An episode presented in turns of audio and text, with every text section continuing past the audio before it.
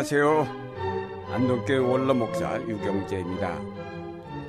사도행전에 보면 이방인으로서 제일 처음 복음에 접한 사람은 고넬료입니다. 유대인에게만 국한되어 있던 복음의 역사가 고넬료의 가정에서 비롯되어 이방인의 세계로 확산되어 갔습니다. 당시 유대 땅에 많은 이방인이 살고 있었는데 그 중에서도 로마의 백부장인 고넬료의 가정에서 하나님의 역사가 새롭게 시작되었다는 것은 결코 우연이 아니고 거기에는 하나님의 역사를 불러들이는 어떤 강력한 힘이 있었습니다. 우리는 그것이 무엇인가를 찾아보고 우리 가정과 한국 교회가 하나님이 새롭게 역사하시는 곳이 될 수 있기를 바랍니다. 먼저 준비가 있는 곳에 하나님이 역사하십니다. 고넬료는 기도하다가 천사의 지시를 받고 요바에 거하고 있는 베드로를 그의 가정에 초대하였습니다. 고넬료는 만반의 준비를 갖추고 베드로를 기다렸습니다. 사도행전 10장 24절에 보면 고넬료가 일가와 가까운 친구들을 모아 기다리더리라고 하였습니다. 고넬료는 가족들과 하인과 친구들 모아놓고 베드로가 오기를 기다렸습니다. 그들은 하나님의 역사를 준비하고 기다렸습니다. 준비가 있는 곳에 성령이 임하시고 하나님의 역사가 일어납니다.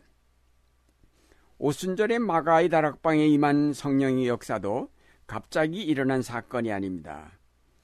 예수님께서 승천하신 후에 제자들을 비롯한 120명의 신도들이 열흘 동안 기도하는 중에 일어난 사건입니다.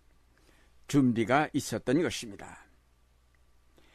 목회 신방을 할 때에 신방을 받는 가정들이 집안을 깨끗이 청소하고 기다리는 모습들을 대할 때마다 감사하고 기쁜 마음으로 그 가정을 위하여 간절히 기도하게 됩니다. 준비한 곳에 은혜가 있게 마련입니다. 하나님께서는 언제나 준비된 마음의 은혜를 부어주십니다. 호세아 10장 말씀에 지금이 곧 여호와를 찾을 때니 너희 묵은 땅을 기경하라. 마침내 여호와께서 임하사 의를 비처럼 너희에게 내리시리라고 하였습니다. 그렇습니다. 묵은 땅과 같은 우리의 마음을 갈아엎어 준비하였다가 은혜의 단비를 내리실 때에 씨를 심어 좋은 열매를 거두어야 하겠습니다. 둘째로 겸손이 있는 곳에 하나님이 역사하십니다. 고넬료는 참으로 겸손한 사람이었습니다. 그는 유대의 점령군으로 유대인들을 오만하게 대할 수 있었지만 그는 그렇게 하지 않았습니다. 베드로가 그의 집에 오자 그는 발 앞에 엎드려 절하했다고 했습니다.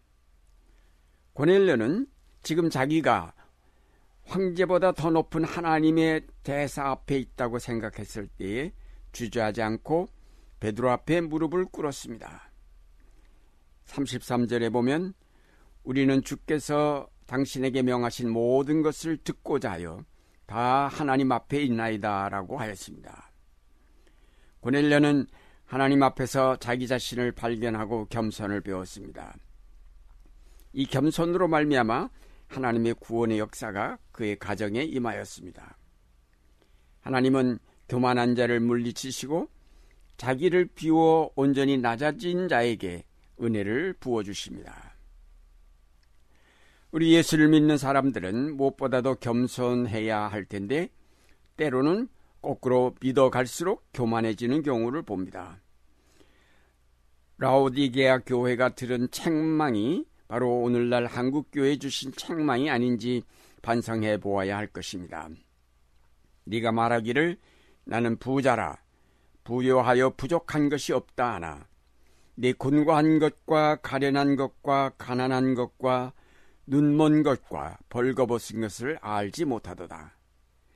내가 너를 권하노니 내게서 불로 연단한 금을 사서 부요하게 하고 흰옷을 사서 입어 벌거벗은 수치를 보이지 않게 하고 안약을 사서 눈에 발라 보게 하라. 벌거벗었으면서도 입은 줄로 아는 우리의 교만을 회개하고 겸손함으로 흰옷을 사서 입는 우리의 신앙생활이 되어야 하겠습니다. 언제나 무릎 꿇은 자세로 하나님께 예배하며 모든 사람을 대할 때에 하나님은 바로 그런 겸손이 있는 곳에 역사하십니다. 셋째로 하나님은 갈망이 있는 곳에 역사하십니다. 고넬료는 간절히 사모하는 마음을 가진 사람이었습니다. 그는 로마의 점령군 장교로 가이사리아 주둔군이었습니다. 원래 군대 생활이란 경건한 신앙생활과는 거리가 있습니다. 가졌던 신앙도 잃어버리기 쉽습니다. 그런데 고넬료는 이런 조건 속에서도 하나님을 공경하고 경건한 생활을 하였고 자기가 점령하고 있는 지역의 주민들을 구제하기에 힘썼다고 하였습니다.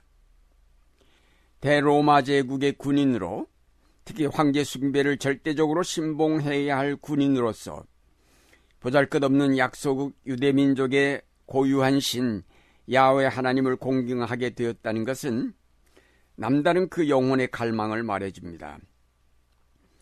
잘못하면 이 신앙으로 해서 그는 군사재판에 회부되어 그의 계급은 강등되고 본국에 소환되어 영창에 들어갈지도 모릅니다. 그럼에도 그가 하나님을 향해 기도했다는 것은 그 영혼의 갈망이 그만큼 컸음을 말해줍니다. 배고픈 사람이 음식을 찾게 되고 목마른 사람이 물을 찾는 것처럼 영혼의 갈망을 가진 사람이 하나님을 찾습니다. 갈망하는 영혼, 그것은 하나님의 역사를 강력하게 끌어들이는 힘이 됩니다. 갈망하는 영혼은 은혜를 받으며 갈급한 심령들이 모이는 교회는 성숙한 교회로 발전하게 됩니다. 끝으로 복음이 전파되는 곳에 하나님이 역사하십니다. 고넬레의 가정이 아무리 겸손하게 사모하는 마음으로 준비하였다 하더라도 베드로의 설교가 복음적이 아니었다면 어떠했을까요? 베드로가 백부장이라는 고넬료의 신분을 의식하면서 그의 구제 활동을 칭찬하고 선하게 살려는 그의 노력이나 극구 찬양했다면 고넬료는 아마도 실망했을 것입니다. 그러나 베드로는 바로 복음의 본질을 가지고 설교를 하였습니다. 첫째로 예수님은 모든 선지자가 이미 증거한 분임을 설교하였고 둘째로 그리스도는 하나님의 기름 부으심을 받아 산자와 죽은 자의 심판자로 오셨음을 설교했습니다. 그리고 셋째로는 예수 그리스도를 믿음으로써만 죄 사함을 받을 수 있다고 전했습니다. 갈망하는 사람이 찾는 복음의 본질을 바로 전한 것입니다. 그때 고넬료 가족들이 성령 충만함을 받았으며 영혼의 갈급함을 채울 수 있었습니다. 우리가 전도할 때 복음을 갈망하고 있는 사람들에게 엉뚱한 얘기를 하지 말고 복음의 본질인 예수 그리스도의 구속과 그 은혜를 바로 전하여야 할 것입니다. 그리스도의 십자가가 빠진 가문 이설로는 상대방의 갈급한 심령을 채워줄 수 없습니다. 우리는 십자가로 구원을 받았으면서도 십자가로 남을 구원하려 하지 않을 때가 많습니다.